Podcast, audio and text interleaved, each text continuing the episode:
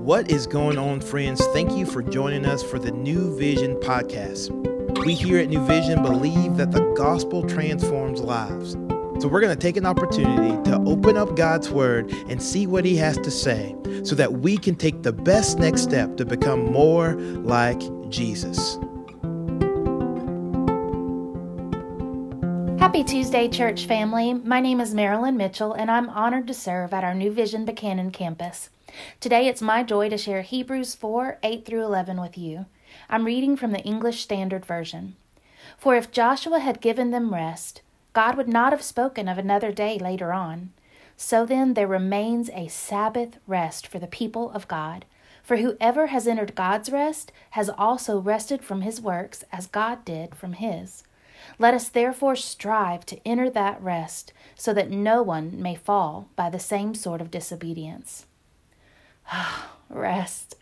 If I could sit across from you with my coffee and talk one on one today, I would love to ask you about rest. All the questions. What does rest mean to you? What is your experience with rest? How is rest woven into the fabric of your physical and spiritual life?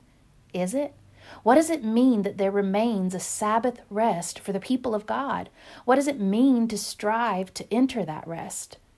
Have you heard someone say, or maybe you've said it yourself, I'll sleep when I'm dead? Sadly, our culture is one far more identified by its restlessness than by its rest.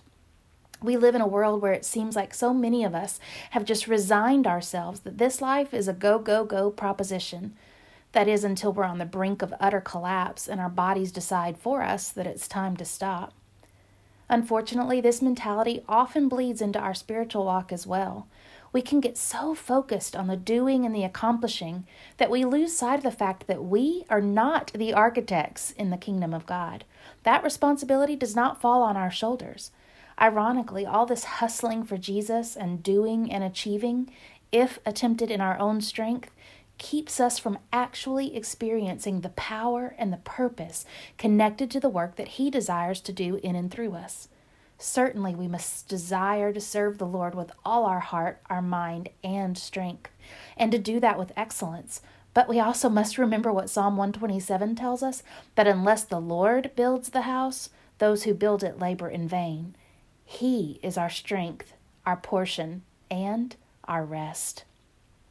Dr. Jack Arnold says this. He says, Man's restlessness is really a spiritual problem. Man was created for God, but sin separated us from God and keeps us from experiencing God in our lives. Man's unrest is due to the fact that he does not know God in a personal way. There is, however, spiritual rest for the people of God, and it is only as one is anchored to God that life takes on its true meaning. There is spiritual rest for all who believe, and that rest is centered around the person of Jesus Christ. Arnold reminds us that the context of Hebrews 3 and 4 is about the first generation of Israelites who came out of Egypt. They failed to enter the land God promised them because of their unbelief. This land was a place of rest, but they couldn't enter that land without faith in God and His promise. Consequently, the whole generation wandered in the desert for 40 years and died in the wilderness because of their unbelief.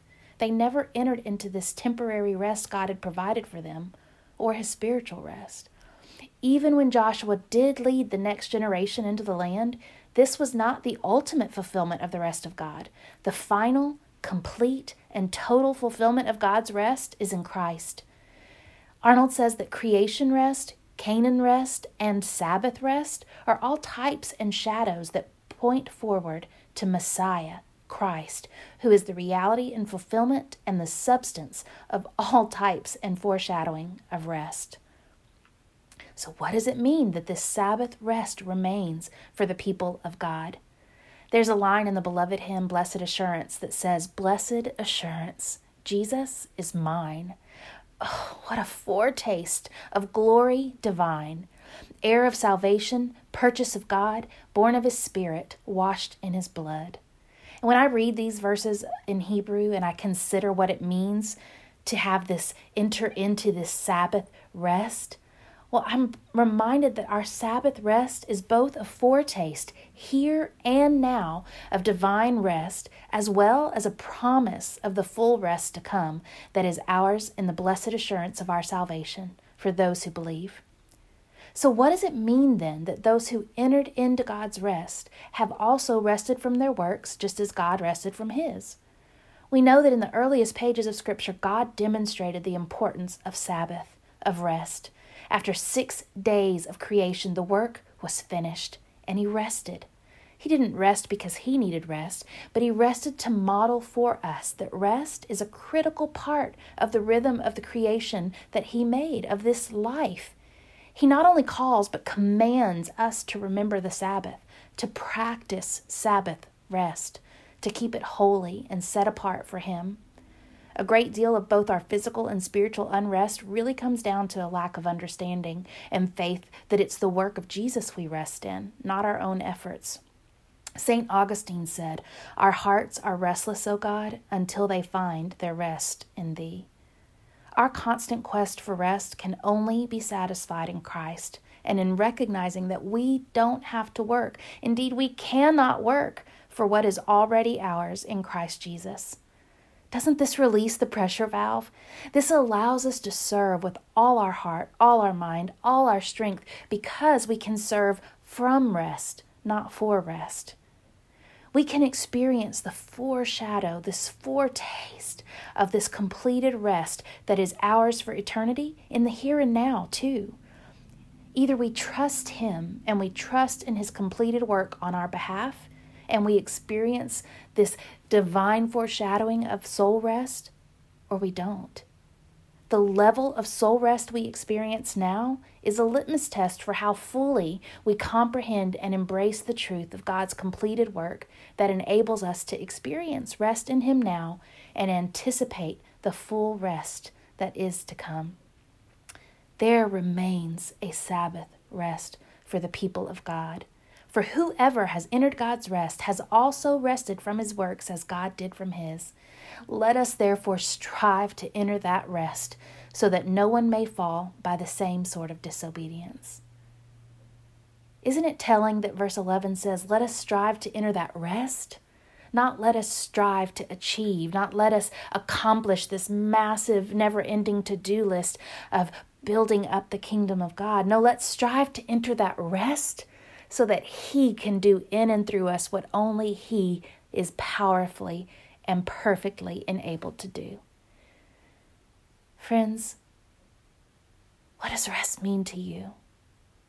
How do these verses help inform now what rest means to you, and what will you do with that information?